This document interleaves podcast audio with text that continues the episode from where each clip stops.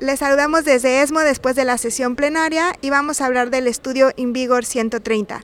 Este es un estudio de atezolizumab más menos quimioterapia en pacientes con cáncer uroterial metastásico.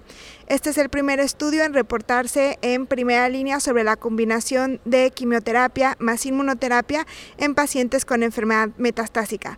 Los tres brazos del estudio fueron quimioterapia más atezolizumab, atezolizumab monodroga o quimioterapia más placebo. Es importante resaltar que los médicos podían elegir si utilizaban cisplatino o carboplatino en combinación con gemcitabina.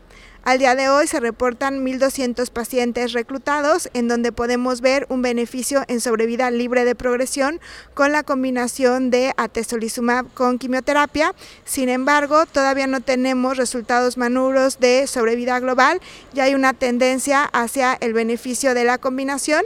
Sin embargo, no cruzó la barrera para definir el beneficio.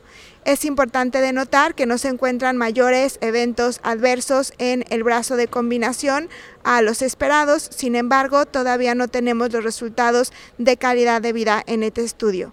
Interesantemente, aquellos pacientes que resolvieron la combinación tuvieron mayores tasas de respuesta completa y aquellos pacientes con PDL1 positivo tuvieron el mayor beneficio de recibir la terapia de combinación que el tratamiento estándar. Hoy día esto no cambia la práctica médica, pero habrá que seguir el estudio para definir cuál es la ventaja o no que demuestra en sobrevida global.